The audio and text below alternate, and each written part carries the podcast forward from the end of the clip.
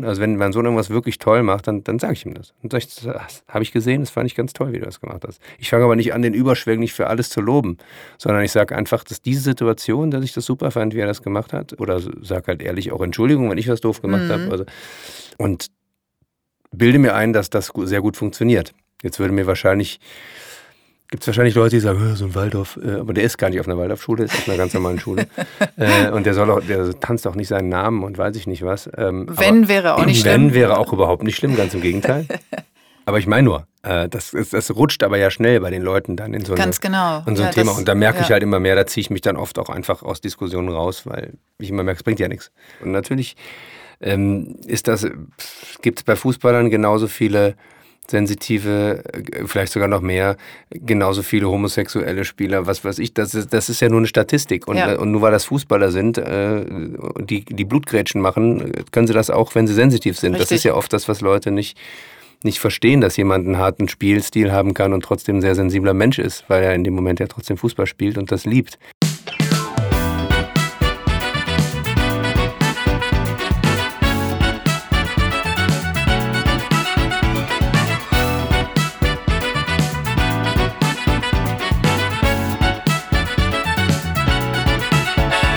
Moinsen.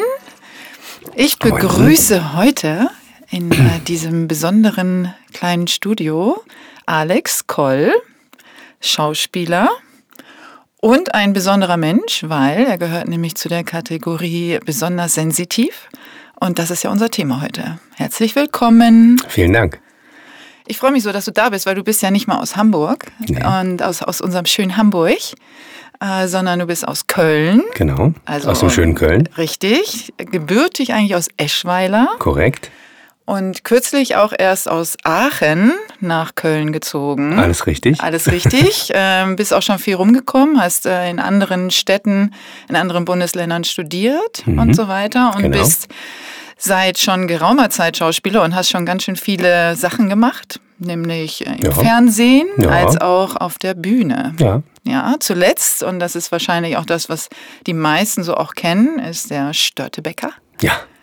Ja, für uns Nordlichter natürlich auch besonders äh, spannend, weil man kann das so schön aussprechen. Ich liebe das. Störtebäcker. Der, der Störtebäcker. Störtebäcker. für mich als Hamburgerin kann ja. ich das, äh, kann ich dieses Wort gerne nochmal wiederholen. Also, du hast den Störtebäcker bei den Störtebäcker Festspielen gespielt. Genau. Richtig? Genau. Habe ich gespielt. Zwei Jahre. Die letzten zwei Jahre, letzten also in 2019 und 2018. Genau. Ne? Und wie war das so?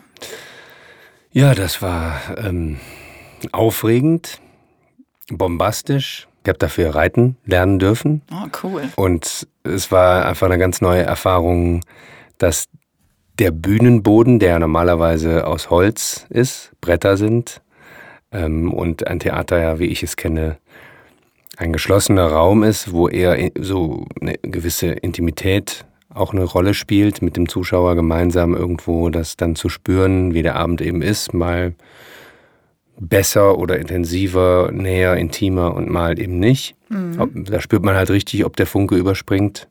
Zumindest denken wir Schauspieler das immer. Manchmal ist es aber auch so, dass wir denken, wir haben eine wahnsinnig tolle Vorstellung gespielt und kriegen dann ein Feedback von der Abendspielhaltung, dass es eigentlich gar nicht so war.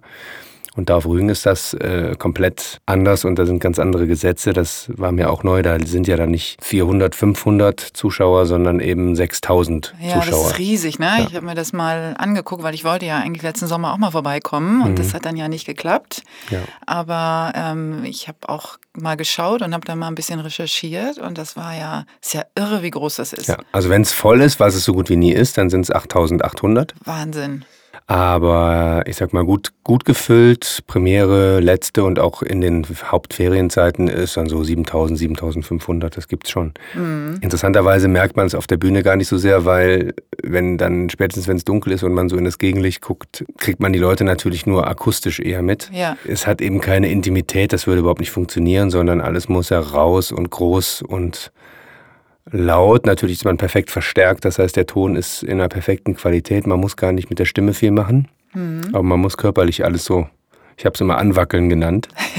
dass man irgendwie so, bevor man spricht, irgendeine Bewegung macht. Ja, okay. Damit der Zuschauer auch weiß, wo er hingucken soll. Ja, so ganz ungefähr. genau. Mhm. Ja, und dann natürlich die Auftritte mit Pferden immer, damit es auch einfach ein bisschen schneller geht, weil die Bühne ist 100 Meter breit oder sowas. Und wohin ich eben eigentlich hin wollte mit Bühnenbrettern, ist eben da der Bühnenboden ist ja eben Sand. Also mhm. man geht sozusagen vier Monate durch den Strand. Mhm. Und ähm, das ist einfach eine ganz andere Nummer, weil man da, das kennt ja auch, glaube ich, jeder selber, dass man gar nicht so richtig vorwärts kommt, hat man immer das Gefühl. Ja. Wenn man irgendwie mal schnell irgendwo hin will und dann die Füße immer so wegrutschen. Ja. Und da muss man natürlich eine gewisse ja, Körperlichkeit oder was auch immer, da muss man sich einfach dran gewöhnen, dass man da stabil, souverän irgendwie durch den, durch den Sand kommt. Dann spielt man da 67 Mal die Geschichte für die Leute und das ist natürlich eine große Herausforderung, dass ja 67 Mal mit derselben Energie, die, die Energie ist immer ein bisschen anders, aber eben ist immer bestmöglich sozusagen für die, für die Zuschauer dann auch zu spielen und bei Wind und Wetter, Regen, völlig egal, es wird immer gespielt und ja, das war mal eine andere Erfahrung. Das bewundere ich ja sehr. Ne? Also bei äh, Theaterschauspielern, auch bei Musicaldarstellern und eben auch bei dir, dass in der Lage sein, auch manchmal zweimal am Tag, das ist ja auch oft so, dass man eine Nachmittagsvorstellung und eine Abendvorstellung ja. hat, das so abzurufen und sich jedes Mal wieder zu resetten und zu sagen, okay, ich fange jetzt wieder von vorne an, ich habe neue Gäste und jeder einzelne Gast, der kommt, hat es verdient, dass ich so tue, als wäre es mein erstes Mal. Ja. Also das ist auch tatsächlich mein Anspruch. Ich glaube, das haben die meisten auch. Also ich hatte da auch auf Rügen den einen oder anderen Abend, wo ich nicht wusste, wo ich es herholen soll. So, dann mhm. liegt man irgendwie da, hat gerade geschlafen, ist total müde und hat schon 35 Mal gespielt und irgendwie Muskelkater oder weiß ich nicht was. Und dann, sobald es irgendwie losgeht, sobald man der Partnerin, dem Partner in die Augen guckt, läuft's. Ist es irgendwie dann einfach da und dann ist es ja auch wiederholbar, weil man es eben auch genug geprobt hat. Und das ist ja dann am Ende auch das Handwerk, was ich dann eben mit meinen Kollegen, Kolleginnen einfach auch ge gelernt habe, etwas eben nicht nur einmal zu spielen, sondern hundertmal. Ja. Was die Leute oft vergessen, ist, dass wir ja nicht nur da reinreiten, sondern dass wir ja auch noch ein bisschen was spielen äh, und noch ja. ein bisschen in so einer Situation sein müssen. Auf andere Sachen auch Und dann sitzt du auf dem Pferd, sollst irgendwie die Ansprache halten an, an deine Mannschaft und dann macht dein Pferd was, was du überhaupt nicht willst und dann, mm, und dann ja. kannst du aber selber gar nicht reiten, weil du ja. doch Anfänger bist. Und das war das Gute bei dem Vulcano, weil der, der hat sich einfach nicht bewegt, wenn er kein Kommando gekriegt hat. Ja? Weil er einfach keinen Bock hat zu laufen. Das ja, war das okay. einzig Gute das daran. War gut, dass er der stand halt da und der, genau, ich habe immer gesagt, das ist kein Standpferd, das ist ein Standpferd. und der stand dann halt einfach da und äh, da war ja die Herausforderung, den dann auch zum Galopp rauszubringen, ja. dass er nicht irgendwie nur antrabt. Hat er dann aber alles gemacht, weil er wirklich ein Vollprofi ist, das muss man schon sagen, hat man gemerkt. Und der Luke ist halt viel naiver, viel schreckhafter, kennt den Nebel noch nicht, wo er durchgehen soll und hat sich wirklich vor allem sehr erschrocken. Das, das Rennen war nie das Problem, sondern eher das Beruhigen, das Stehen dann tatsächlich auf der Stelle stehen, wenn er wusste, es geht gleich los. Wollte er schon immer und dann musste, und aber diesen Sommer habe ich das eben ganz gut bewältigt bekommen. Weil du schon weil Erfahrung jetzt, Weil ich jetzt ne? schon ein bisschen Erfahrung hatte. Natürlich immer noch, ich habe immer noch ein paar Stellen, wo es nicht so geklappt hat, aber grundsätzlich ähm, war das gut. Und dann auch eigentlich das leichtere Pferd, weil ich nicht so viel arbeiten musste, um den ans Laufen zu kriegen, mhm. sondern tendenziell eher die Dynamik war schon da. Ja, und verstehe äh, es ging eher mhm. darum, und das ist natürlich besser für die Zuschauer und ist auch noch größer, passt auch ein bisschen besser zu mir. Ja, also das war aber alles in allem echt schön. schön. Ja, ist auch super spannend, dass du das auch zwei Jahre hintereinander gemacht hast und auch zwei unterschiedliche natürlich Partnerpferde, jetzt hat es aber auch andere Partner.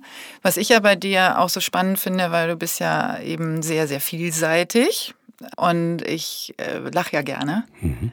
Deswegen finde ich natürlich am besten, dass du bei Knallerfrauen auch schon oft dabei warst. Ja. Ich habe mir jetzt noch mal so ein paar Folgen angeguckt, ähm, wo ich wusste, dass du hier mit mir sitzt. Ja. Und da gibt es ja so viele gute Szenen. Also Knallerfrauen, allein mit Martina Hill ja. zu arbeiten, war großartig, oder? Ja, das kann man schon sagen. Also Martina ist... Äh also die ist ein Profi durch und durch, das mhm. darf man nicht vergessen, weil das Pensum, was sie da abspult, das ist gigantisch. Die ist ja in jedem Sketch immer im Fokus.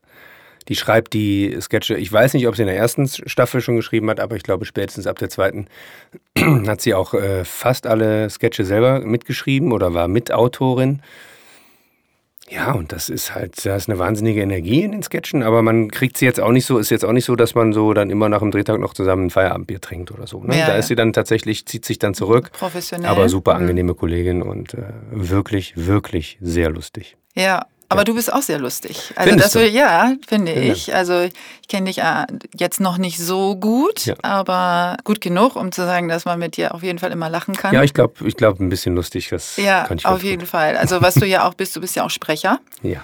Und was dazu gehört, ist, dass du auch viele ähm, nachahmen kannst und Dialekte kannst und so. Ja, viele so ein bisschen. Ja, aber so ein bisschen. Und äh, würde mich natürlich äh, total freuen, wenn du uns ein bisschen was zeigst und äh, okay. äh, hören lässt von deinem Schnack zum Beispiel. Also du bist ja durchaus in der Lage, den Hamburger zu machen oder den, den Norddeutschen. Hamburger Dern, ja. Nee, nee, nee nicht, nicht den Hamburger Dern. Nee, nee, der Hamburger Jong, der. Du bist ja das Hamburger Dern. Ja, richtig. Oh, jo, uh, ja, also vermutlich wird ein Hamburger das immer hören, dass es nicht so ganz Native Speaker ist.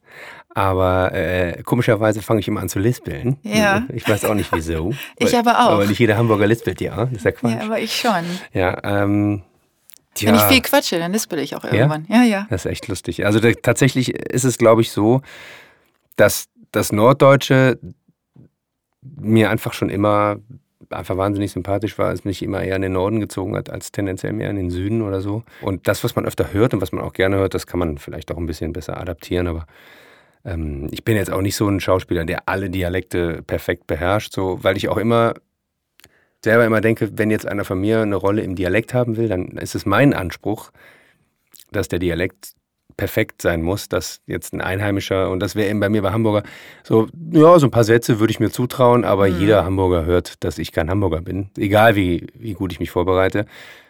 Und das ist dann immer so ein bisschen ja, kann man machen, muss man aber ja auch nicht machen. Dann finde ich immer, Schuster bleibt bei deinen Leisten. Also wenn man jetzt was dreht, jetzt können ja. wir das hier machen, ist gut. Aber wenn man jetzt eine richtige Rolle spielt oder dreht oder, oder so, eine, eine Sprachfärbung ist sicherlich kein Problem. Aber wenn ich mir jetzt überlege, so, mir fällt jetzt, ja, Jan Delay ein oder so, ne? Dann, ja, gut, der wird das ja 20 äh, Kilometer gegen den Wind hören, dass ich ja, nicht wirklich ja. ein Hamburger bin. Hältst du dir dann die Nase zu, wenn du, wenn du ihn nachmachst? Oder wie funktioniert das? Den, den kann ich nicht nachmachen. Kannst du nicht, ja, das ist auch, glaube ich, nee, den, ist auch echt nachmachen. schwierig. Nee, den kann ich nicht nachmachen. Aber ähm, das Thema ist ja auch, also von diesem Podcast, ja. sensitiv erfolgreich. Ja. Der Mann, der beides kann. Mhm. Ähm, was wir hier oder ich besonders mit all meinen tollen Gästen ähm, heute und auch in Zukunft darstellen möchte, ist ja, dass jemand sehr sensitiv sein kann, darf, eben ein Mann sein darf, der sensitiv ist und trotzdem erfolgreich ist weil ja das Vorurteil gerne herrscht, dass sensitive Männer sind eher äh, Sensibelchen, Weicheier, ähm, was auch immer einem dazu noch so Schönes einfällt. Gesellschaftlich nicht besonders anerkannt. Jetzt hast du noch einen kreativen Beruf, wo äh, vielleicht so ein ähm, so Empathie und Einfühlungsvermögen noch eher gefragt ist.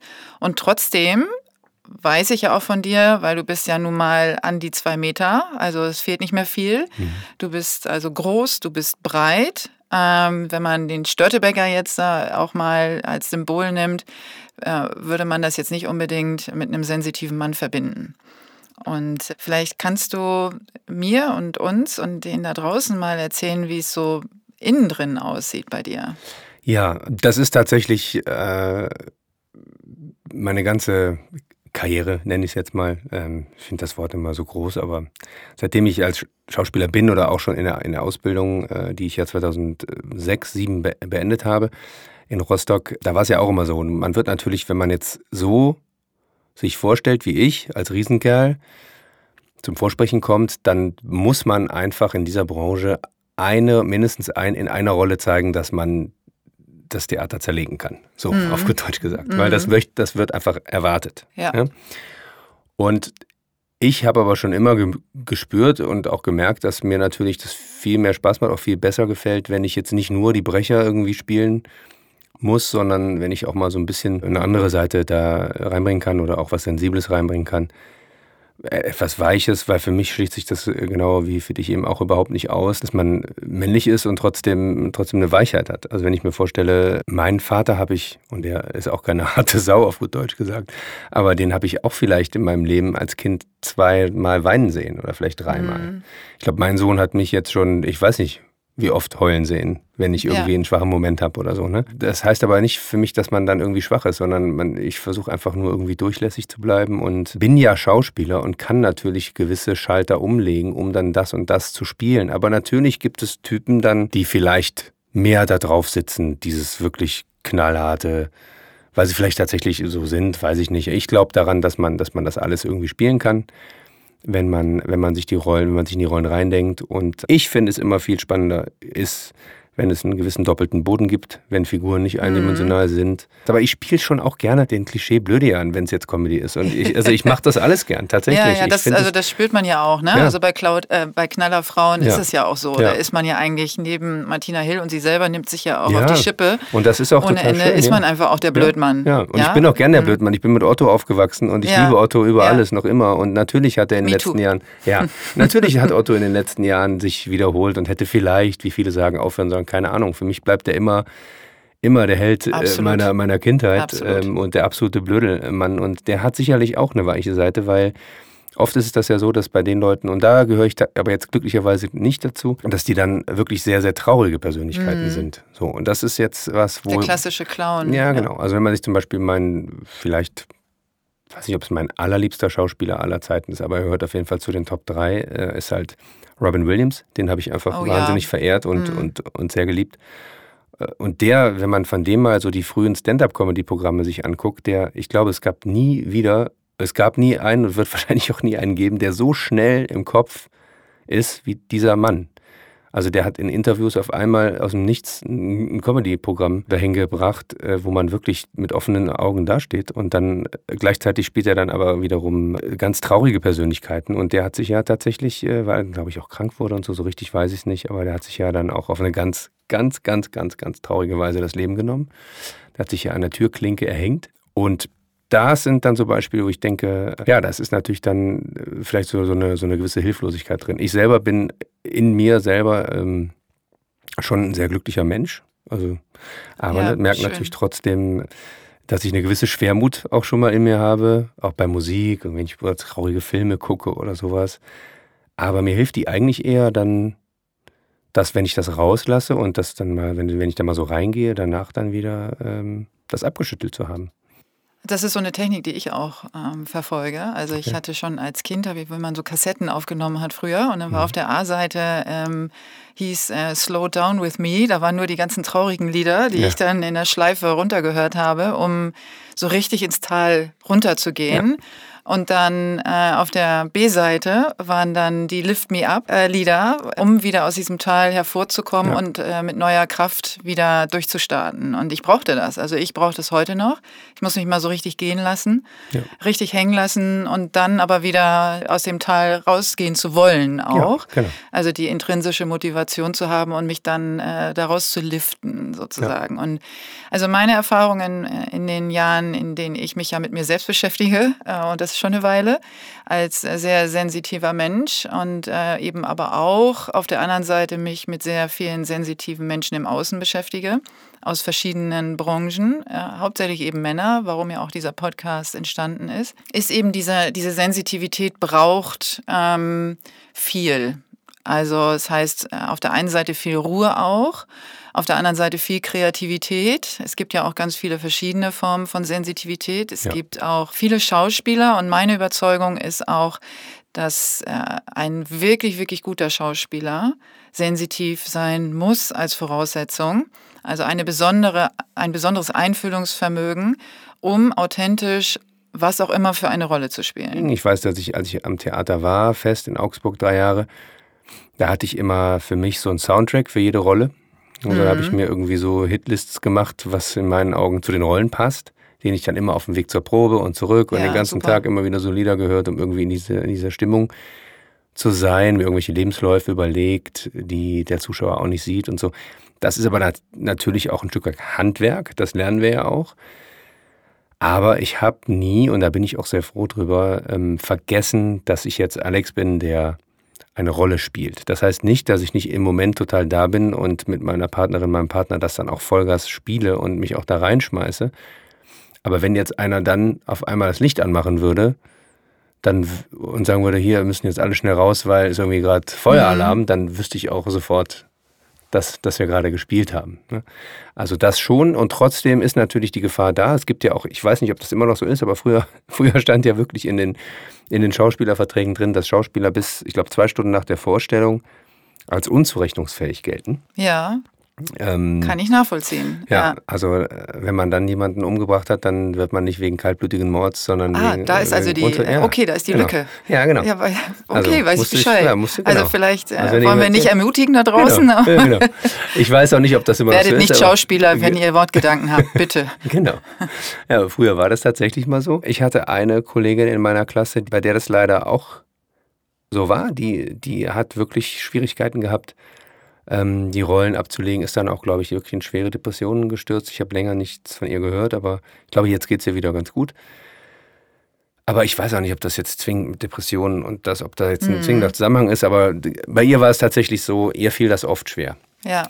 Und ähm, das finde ich dann wiederum, sensitiv, sensibel zu sein, ist super wichtig, sehe ich genauso wie du, ist eine Grundvoraussetzung, empathisch zu sein, aber natürlich auch nicht um jeden Preis. Also man sollte schon immer noch wissen, dass man, das ist immer noch unser Beruf den wir dann sozusagen, wenn wir gerade was spielen. Und natürlich, je intensiver und je enger und intimer, desto mehr ist man natürlich in der Geschichte drin. Also ich finde, insbesondere wenn man äh, eine sensitive Veranlagung hat, ist es wichtig, immer wieder zu reflektieren, wer man ist, was man alles ist. Also wer bin ich und äh, wie viele dann auch noch mhm. davon. Ne? Und dass man eben auch den, den Fokus nicht permanent verliert, sondern dass man sagt, okay, ich folge jetzt vielen kreativen Ideen, die ich habe. Und trotzdem äh, mache ich nicht alles gleichzeitig unbedingt, aber ich habe schon den Anspruch, so wie du das ja jetzt auch machst, dass du viele verschiedene Rollen ausfüllst. Also von dem Stördebecker zu dem lustigen Typen, der sich selbst auf die Schippe nimmt, als auch zu ernsthaften Rollen, die du ja durchaus auch spielst in ja, äh, Film, Funk und Fernsehen oder den Liebhaber. Oder, oder, oder. Was ich auch noch so besonders spannend finde bei dir, ist, dass du auch versuchst, anderen auch noch was beizubringen oder mhm. auch in Unternehmen gehst mhm. als Coach. Wir haben ja ein gemeinsames spannendes Thema, die nonverbale Kommunikation. Mhm. Was ja als äh, Schauspieler natürlich auch äh, etwas ist, was du beherrschen musst.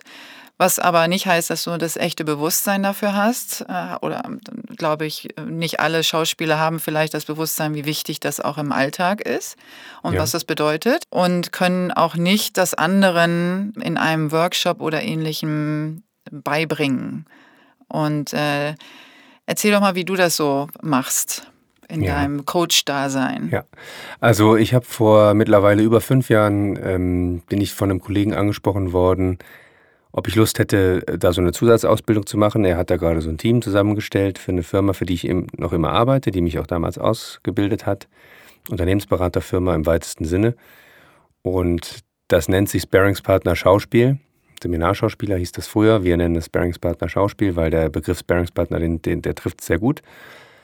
Ja, da geht es in erster Linie darum, dass man, ich sag mal, im weitesten Sinne stelle ich Kundentypen, Mitarbeiter, Vorgesetzte, was auch immer da, was gerade der Bedarf ist, spiele dann diese Persönlichkeiten mit der Vorstellung oder Vorlage eines gewissen Persönlichkeitsmodells oder mal mehr, mal weniger plakativ. Und da geht es dann eben immer darum, dass die Teilnehmer, das ist von, vom Serviceverkäufer bis hin in die absolute Management-Ebene, alles Mögliche dabei, dass die dann lernen, wie sie mit diesem bestimmten Typen jetzt umgehen, was sie besser machen mhm. können, was sie schon gut gemacht haben, welche Persönlichkeit sie auch selber stark haben, um auch zu verstehen, mit diesem, mit diesem Typ Mensch komme ich jetzt besser klar, mit dem, da muss ich ja, weil jeder hat das ja, dass es so Typen gibt, da muss man gar nichts verändern, das fluppt einfach und dann gibt es aber auch so Typen, da fluppt es einfach nicht. Ja.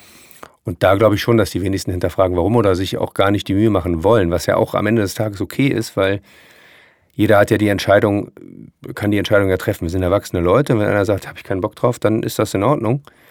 Wenn aber einer natürlich, jetzt sage ich mal im Beispiel Verkäufer, diesen extra Aufwand betreiben möchte, sozusagen in die Welt seiner Kunden einzudringen und die wirklich bestmöglich abzuholen und eben nicht zu Schauspielern und nicht über den Tisch zu ziehen, weil das manchmal so, ja, der spielt ja nur eine Rolle, das ja. meine ich eben nicht. Immer bei sich bleiben, immer authentisch bleiben und trotzdem, wenn ich jetzt weiß, ich habe jetzt einen Zahlen, Daten, Faktentypen, den ich halt dann, dann laber ich den halt nicht voll.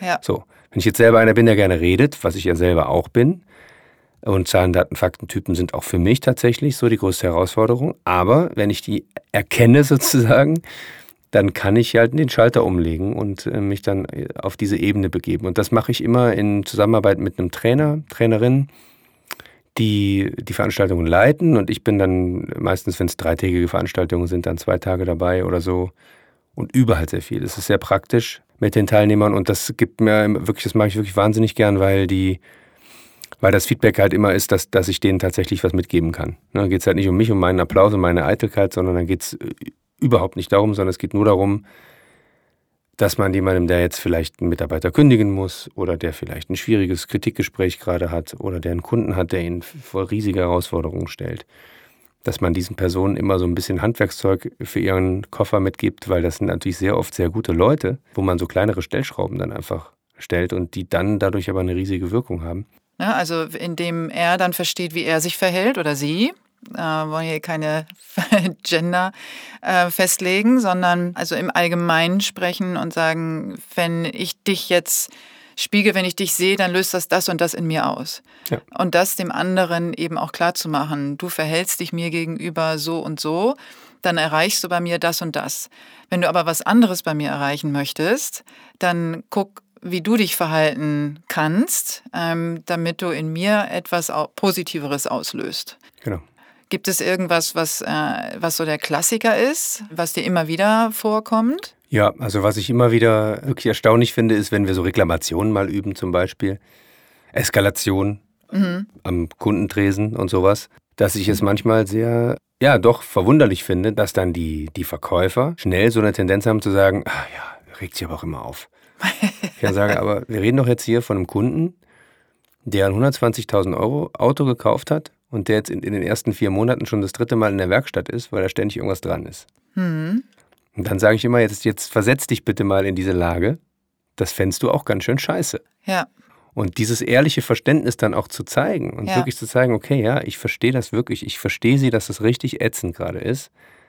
Lassen Sie uns mal eine Lösung finden, wie auch immer, das dann eben typgerecht. Das begegnet mir sehr oft und da merke ich einfach, dass sehr viele Menschen tatsächlich so festgefahren sind in ihren Mustern und dann auch gar nicht die Bereitschaft haben, erstmal von sich aus sich da so zu öffnen und da auch immer wieder, klar, man ist zehn Jahre in irgendwelchen Fahrwassern, die, die Konzerne, die großen Konzerne haben Strukturen, die verändert man als Arbeiter eben nicht, als Arbeiterin. Und wenn man da zehn Jahre drin hängt und dann kommt alle paar Jahre jemand und sagt, jetzt machen wir das aber alles anders, jetzt machen wir das wieder so und wieder so, und dann sagt er, wir haben es jetzt fünf Jahre gerade so gemacht, wieso jetzt wieder anders? ja, Wo, da da, da ja, sage ich dann immer, genau, ja, darum geht's. Da einfach immer wach zu bleiben, immer offen zu bleiben, auch wenn es doof ist und wenn es vielleicht äh, irgendwie sich anfühlt wie umsonst Arbeit, gibt es halt für mich gar nicht. Ja, wenn ich immer so denke, das ist alles nicht umsonst gewesen, wenn du das mal gemacht hast. Und wenn nur ein bisschen davon hängen bleibt äh, in den Trainings, weil es ist ja am Ende auch nur meine Meinung, mein Feedback und das meines Trainers, wenn da am Ende was bei hängen bleibt und nur kleine Erfolgserlebnisse im Alltag, und wenn man nur merkt, ach ja, stimmt, bei dem Typen, das hat jetzt nicht geklappt, weil ich das und das wieder gemacht habe, dann ist es ja schon, das ist ja schon die Erfolgsgeschichte eigentlich.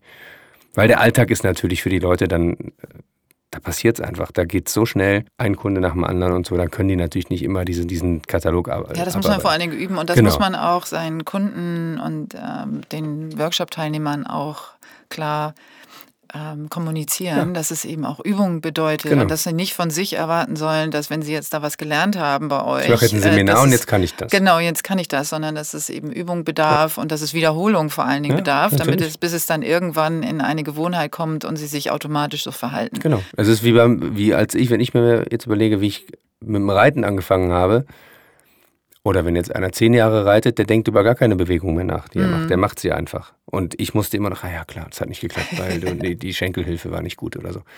Und so ist das ja mit allem. Ob man Tennis spielen lernt oder Fußball spielen lernt oder so. Wenn man da irgendwann nicht mehr drüber nachdenkt, wie man die Bewegung macht, dann kann man es. Ja. Aber erst dann. Und da ist natürlich das äh, Pferd, wenn wir schon mal Sparringspartner sind, ähm, äh, der ideale Partner, weil die ja sofort auf alles reagieren. Ja, ne? genau. Und du in dem Moment eine Rückmeldung kriegst, also ja. viel besser noch als von einem Menschen. Ja der äh, sich vielleicht erstmal verstellt oder sich nicht traut, dir eine Rückmeldung zu geben, ist ja ein Pferd. Ein, ein Lebewesen, was sofort reagiert. Also genau. noch intensiver als ein Hund. Ja. Also ein Hund ist ja nun auch noch viel mehr dem Menschen zugetan. Ja. Aber ein Pferd ist halt, äh, wenn, wenn du auf den zugehst und der geht zurück, dann weißt du, okay, Ähm, irgendwas habe ich gerade nicht so gemacht, ich, richtig. cool war für ihn. Das heißt, das ist ja die erste Übung, die man machen muss und das ist genau das, was ich auch finde, was Menschen miteinander üben sollten. Weicht also ein Mensch vor einem anderen Mensch zurück, dann läuft irgendwas ganz verkehrt.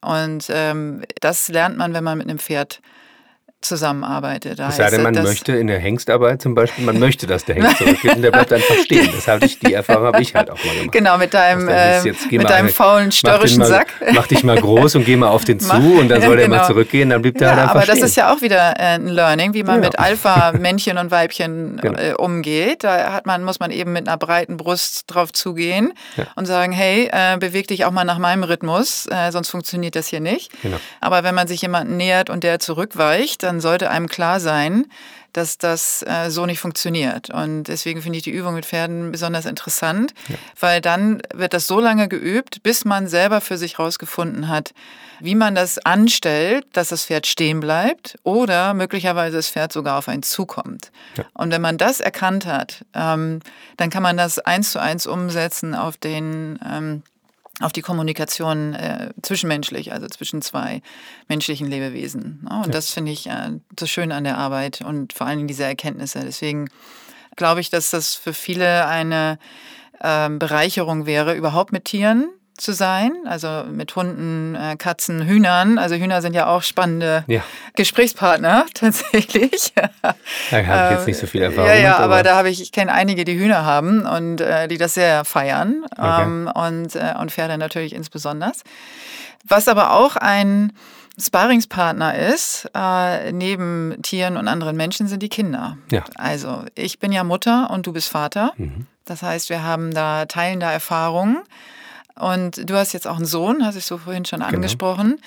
Was ich natürlich super spannend finde, ist, äh, wie du deine Vorbildfunktion so siehst. Also wie du als Mann deine Position oder wie du deinem Jungen, sagen wir mal so, vorlebst, wie, äh, wie du als Mann bist oder wie er dich sehen soll oder sein äh, Heranwachsen. Ja, also das ist natürlich eine sehr, sehr komplexe Angelegenheit, jetzt wo der auch in der Schule ist und so. Ähm, Wie alt ist der jetzt? Sieben. Ist Sieben. Mhm. Also ich habe eigentlich immer so ein Bild davon gehabt und so haben wir das auch immer gemacht und das hat meiner Meinung nach auch sehr gut funktioniert. So aktives Erziehen ist gar nicht so erstrebenswert. Das heißt nicht, dass unser Sohn ist sehr gut erzogen, aber tatsächlich äh, habe ich immer so gedacht, wenn ich das jetzt so mache, wie, wie ich das für richtig halte, wenn ich jemandem die Türe auf, zum Beispiel aufhalte, wenn ich Danke sage, wenn ich Bitte sage, mhm. wenn ich mhm. höflich bin, dann machen die das ja auch nach. Kinder machen einen ja auch einfach nach. Genauso wie sie einen nachmachen, wenn man eben ständig im Verkehr hupt oder weiß ich nicht was. Und die Erfahrung habe ich auch mal gemacht, dass der auf einmal hinten saß mit zwei und in die Stille äh, dann sagte, jetzt fahr doch mal vorbei. Und da habe ich natürlich einen totalen Lachanfall bekommen, weil das war bin auch ich, ja? ja, der dann irgendwie fluchend im Auto sitzt. Und das ist sehr spannend. Und jetzt natürlich äh, finde ich es total super, äh, dass der immer mehr ja, also ich hab, der hat ganz klar gesagt bekommen und äh, das leben wir auch, dass er, dass er sich mit, mit, wenn er eine Frage hat, nicht mit einem Darum zufrieden geben soll. Mhm. So. Ähm, dementsprechend muss man manchmal aber auch sehr stark argumentieren. Und trotzdem haben wir eine ganz, Sprache, äh, eine ganz klare Absprache. Wenn Dinge jetzt einfach mal so gemacht werden müssen, weil es halt so ist, dann ist es auch so. Aber das ja, ist, das, es ist halt genau. halt äußerst selten. Mhm. Also gibt es so den Moment, wo ich dann sage, okay, jetzt bitte ich dich einfach, das so zu machen.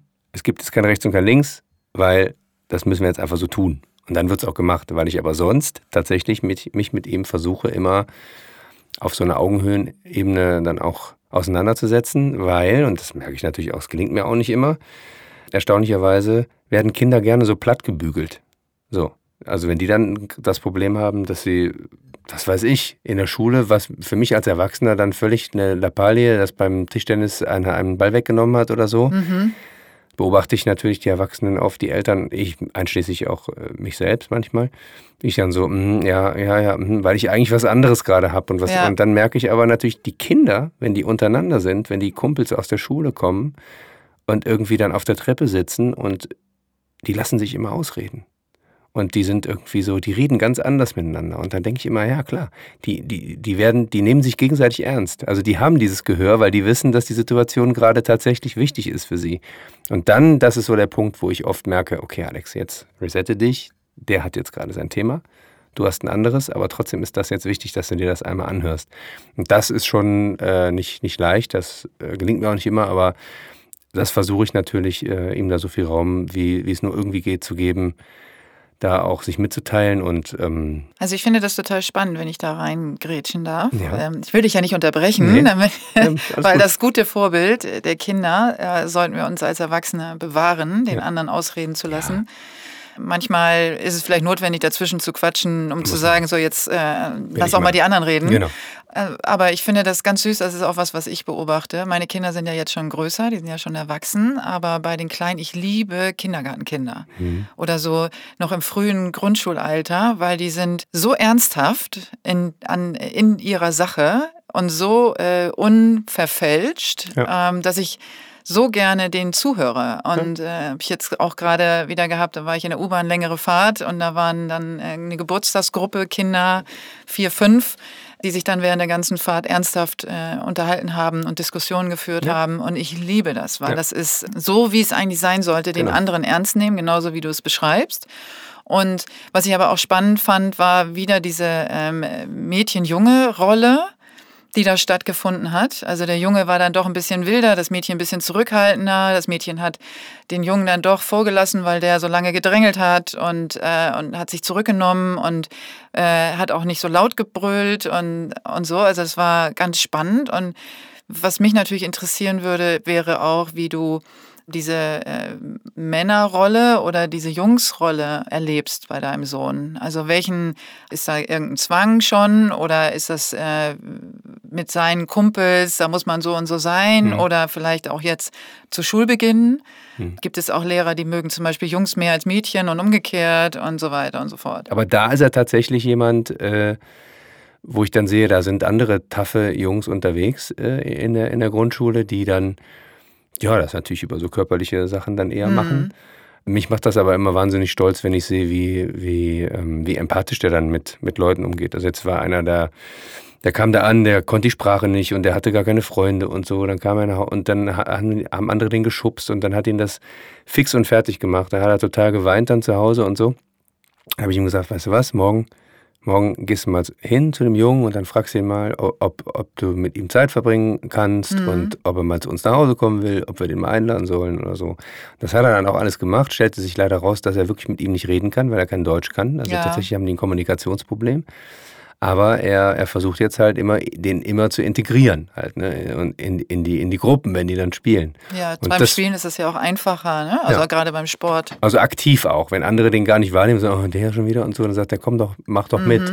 Und das, ja, das, das erfüllt mich dann einfach total mit Stolz und dann, ähm, da rührt er mich dann richtig und. Wie zeigst du ihm das, dass er. Ich sage ihm, dass ich das super finde. Ja? Also mhm. ich glaube ganz fest daran, dass das Lob und Wertschätzung im richtigen Moment viel mehr bringen, als die negativen Dinge zu benennen. Das muss auch mal sein, dass man mhm. sagt, es geht nicht, das ist irgendwie blöd und macht das bitte anders. Aber das ist was, hatte ich selber schon mit Regisseuren, mit, mit allem Möglichen. Immer wenn du was doof machst oder nicht gut machst, dann kommen sie. Und wenn du aber was wirklich gut machst, dann wird es einfach nicht benannt. Und ich glaube halt fest daran, wenn ich mir zum Beispiel jetzt mal, das schweife ich ab, aber wenn ich mir jetzt zum Beispiel Jürgen Klopp angucke, der in jeder Station total erfolgreich war, der mal sagt, ich stärke die Stärken. Also das, was, das, was Leute genau. halt gut können. Ja. Also wenn mein Sohn irgendwas wirklich toll macht, dann, dann sage ich ihm das. Und sage ich, das habe ich gesehen, das fand ich ganz toll, wie du das gemacht hast. Ich fange aber nicht an, den Überschwäng nicht für alles zu loben, sondern ich sage einfach, dass diese Situation, dass ich das super fand, wie er das gemacht hat. Oder sage halt ehrlich auch Entschuldigung, wenn ich was doof gemacht mhm. habe. Also, und bilde mir ein, dass das sehr gut funktioniert. Jetzt würde mir wahrscheinlich gibt es wahrscheinlich Leute, die sagen, so ein Waldorf, äh, aber der ist gar nicht auf einer Waldorfschule, ist auf einer ganz normalen Schule. äh, und der soll auch, der tanzt auch nicht seinen Namen und weiß ich nicht was. Ähm, wenn wäre auch nicht schlimm. Wenn wäre auch überhaupt nicht schlimm, ganz im Gegenteil. aber ich meine nur, äh, das, das, rutscht aber ja schnell bei den Leuten dann in so, eine, genau. in so ein ja, Thema. Das, und da merke ja. ich halt immer mehr, da ziehe ich mich dann oft auch einfach aus Diskussionen raus, weil ich immer merke, es bringt ja nichts.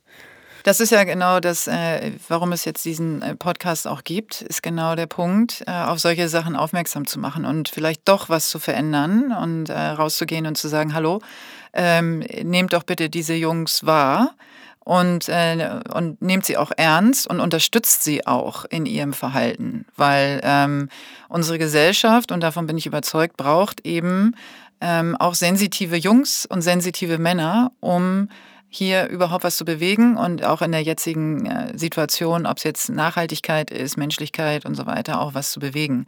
Und du hast jetzt gerade Fußball angesprochen, was ich sehr spannend finde, weil äh, da dreht sich ja auch viel äh, drum in diesem Podcast. Die Fußballwelt und die äh, sensitiven ähm, Spieler und Trainer. Und Jürgen Klopp, hast du gesagt, also du bist ja selber auch ein großer äh, Fußball. Verrückter. Verrückter. Ich, ich habe jetzt so. Ja. Sag doch nochmal, wie dein Verein heißt. Ja, mein Verein ist natürlich der erste FC Köln. Ne? Ja. Mitglied äh, schon lange und ja, man sucht sich das ja nicht aus. Ne? Das ist nicht einfach. es kommt zu einem so ein und bisschen. Ne? Witzigerweise ist es bei meinem Sohn so, natürlich hat er es mitbekommen bei mir, aber wirklich, ich habe da wirklich jetzt, der hat sich da viele Jahre gar nicht für interessiert und seitdem der, fing so ein bisschen an, dass er mal einen Schal sich umgehängt hat oder so, aber das Spiel hat ihn nicht interessiert. Seitdem er in der Schule ist, ist das total explodiert, weil mhm. da alle FC-Fans sind und die rennen mhm. jeden Tag mit dem Trikot rum. Wir waren jetzt auch oft im Stadion und so. Und der ist jetzt natürlich auch komplett versaut, in Anführungszeichen. mein Sohn hatte einen Geißbock. Also der war, äh, der hat sich für Köln begeistert, obwohl wir damals nicht in Köln gewohnt okay. haben, sondern wo der klein war, haben wir in Düsseldorf gewohnt.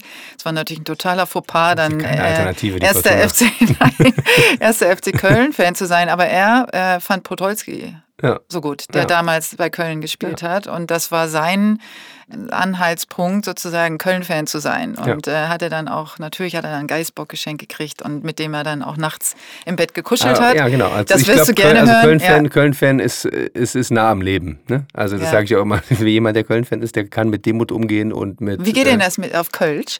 Auf Kölsch? Auf Kölsch. Auf Kölsch? Ja, was, was willst du wissen? Kann ich alles. Ne? Gulch ist, das ist wirklich meine Heimat. Da kenne ich mich aus. Was ich ja nochmal schön finde, weil du Klopp angesprochen hast, ja. Kloppo, wie er eben seine Spieler motiviert. Ja, also ich meine, ich, ich, ich kenne ihn ja nicht. Ich kann mir das ja immer nur vorstellen. Mhm. Aber bezeichnet ist natürlich, dass das keine Eintagsfliege war, weil das ja. in Mainz losging, äh, dann in Dortmund Stadt äh, weitergeführt wurde und jetzt in, in, in Liverpool gerade seinen Höhepunkt erreicht. Und ich habe bei dem halt immer das Gefühl, dass irgendwelche, dass die Profis, die dann 15 Millionen Scheine im Jahr sich in die Tasche stecken, dass die dann aber irgendwie gefühlt für ihren Trainer rennen. Mhm. So. Und das Geld vergessen in dem Moment. Und dann gibt es wiederum genau das Gegenteil bei manchen Trainern, wo die Spieler gegen ihre Trainer spielen, weil die wahrscheinlich es nicht so gut machen mit denen. Und ich habe immer das Gefühl, das kann ja gar nicht anders sein, weil das ja irgendwie bei jedem Spieler gefühlt so ist, bei ihnen, mhm. dass die so äh, brennen füreinander und miteinander und so. Ich glaube, der schafft es einfach, jedem Spieler die nötige Wertschätzung zu geben. Und das macht er ja wirklich auch manchmal aktiv in so einem Interview, dass er dann zu, über jemanden sagt, das ist so, keine Ahnung, das ist so ein Mentalitätsmonster, der Typ, der denkt morgens und abends nur an Fußball und den muss ich eher einbremsen und ich arbeite total gerne mit dem zusammen. Und dann steht so eine Meinung in der Öffentlichkeit. Ja. Und das ist natürlich eine riesen Wertschätzung. Und das gibt meiner Meinung nach jedem Menschen einen riesen Schub und riesige Lust, auch mit diesem mit dieser Führungskraft dann weiterzuarbeiten. Natürlich wird der Kloppo auch richtige Anschüsse verteilen, wenn es nicht läuft. Mhm. Und das versuche ich, das ist auch manchmal, wenn ich dann so Führungskräfte trainiere, dann, dann sagen die manchmal, ja, aber wenn ich so weich will, will ich so ein Weichei sein und so. Dann sage ich immer, es geht nicht ums Kuscheln. Es geht nur um so eine Wertschätzung. Das sind immer noch erwachsene Leute, äh, mit denen ihr da redet.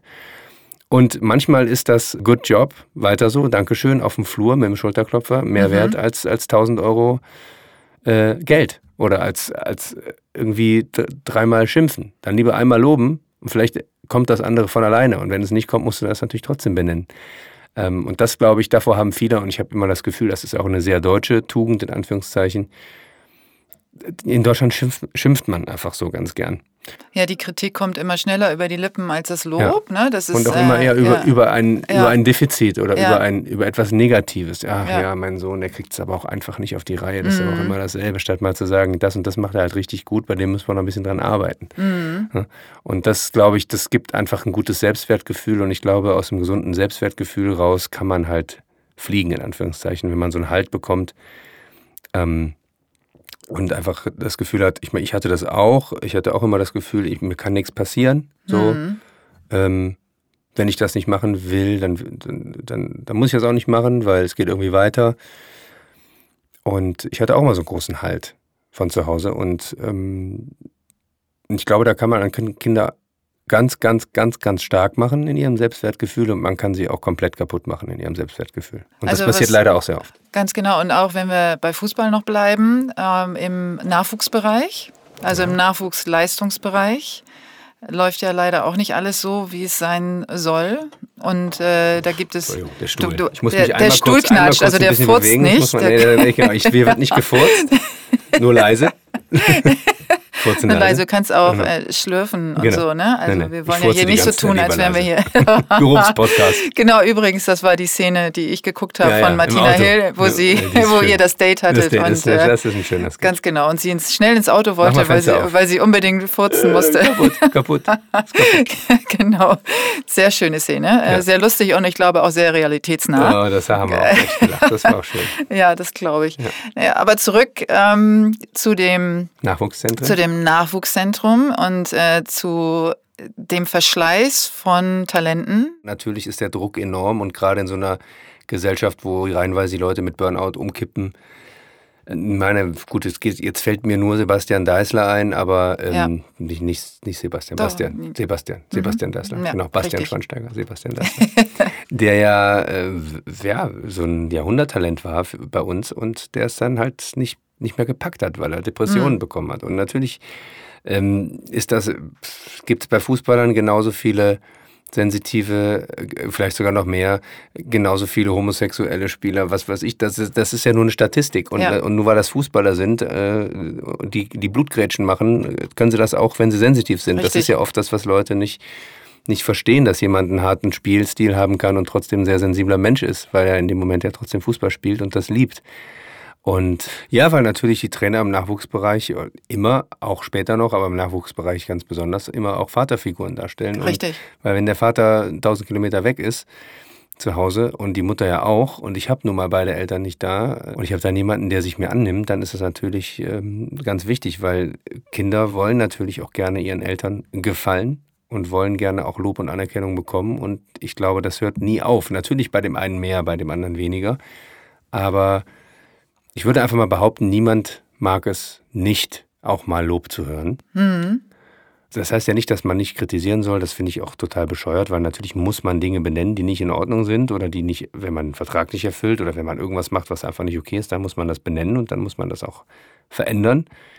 Aber ich glaube, die Tendenz ist eben sehr oft, dass nur die, die schlechten Dinge benannt werden und alles andere ja irgendwie normal ist und vorausgesetzt wird. Und das, glaube ich, das, oder das weiß ich ja auch, ähm, auch aus den Konzernen, in denen ich arbeite, immer wieder.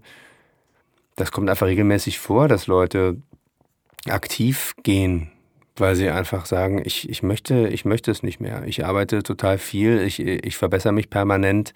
Es wird nicht, also es wird zwar vielleicht gesehen, aber es reicht irgendwie nie.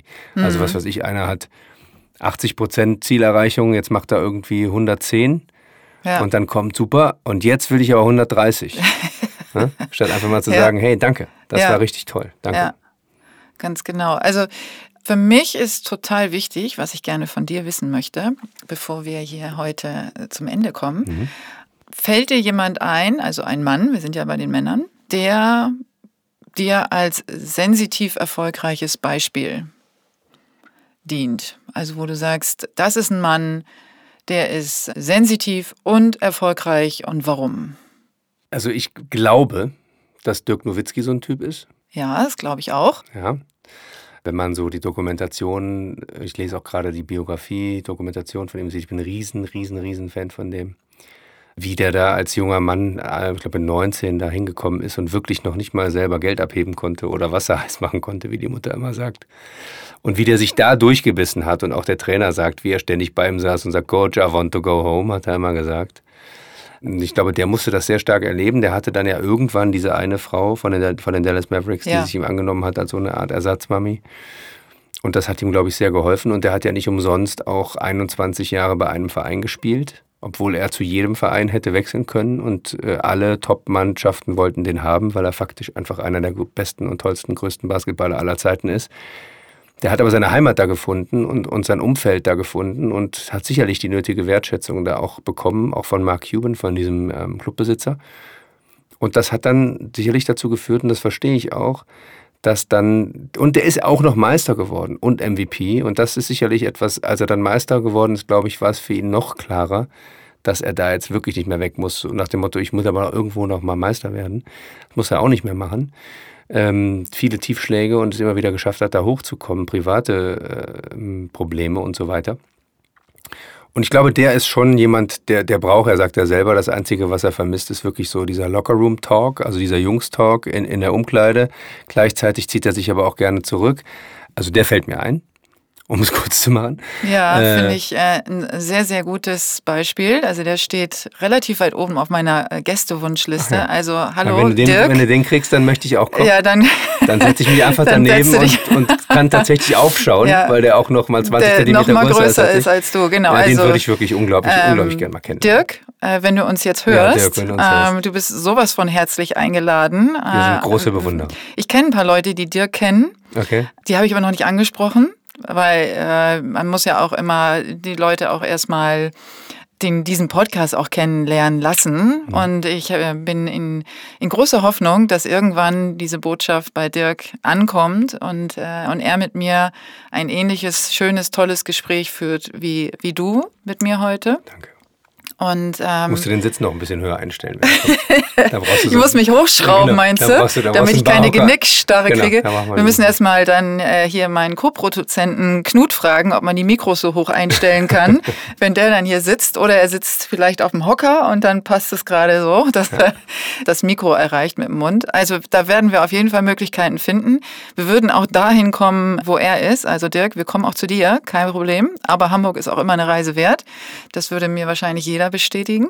Ja. Und du bist ja auch heute hier, ja. obwohl du hier nicht wohnst. Ich würde jetzt gerne behaupten, du bist einfach wegen mir gekommen und diesem Podcast, aber dem ist nicht so. Du hattest noch einen anderen Termin, der ja. wichtig war.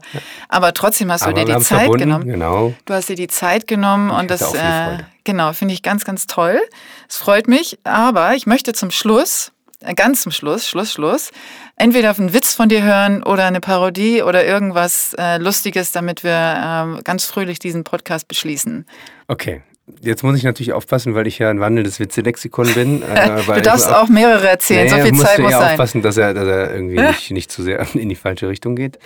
ähm, halt man, könnte, man könnte ja, weil ich ja Schauspieler bin, einen, ja. einen nehmen, der ganz gut zu Schauspielern passt, wo zwei Schauspieler sich unterhalten und der eine sagt, du, wir reden die ganze Zeit von mir, zurück zu dir. Wie findest du mich denn so? ja, genau. Den habe ich schon mal gehört, finde ich aber auch immer wieder ja. gut. Ist sehr schön. So, ja. haben wir noch was? Haben ich noch möchte was? noch was. Ich möchte ja, noch was. Äh, woran erkennt man einen Schauspieler unter 10.000 Leuten? Na? Er wird es dir sagen. Hm? ja, genau. Ja. ja.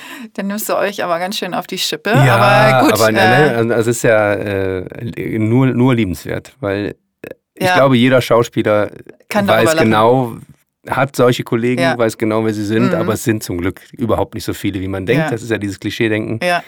Wir sind ganz normale Leute und wir, wir können auch nicht besser lügen als andere und wir spielen auch nicht immer irgendwas, sondern wir, wir spielen. Ja, das ist immer halt so eine Unter Unterstellung, ja, ne? Genau. Ja, das stimmt. Ähm, der ist ja Schauspieler, der kann auch lügen. Genau, dann, dann kann der bestimmt super lügen. Natürlich äh, kann, man, kann man sich in Situationen reinversetzen, aber Lügen ist Lügen und beim Lügen machen Menschen immer Fehler. Ja. Und das ist einfach so. Und eine Parodie noch?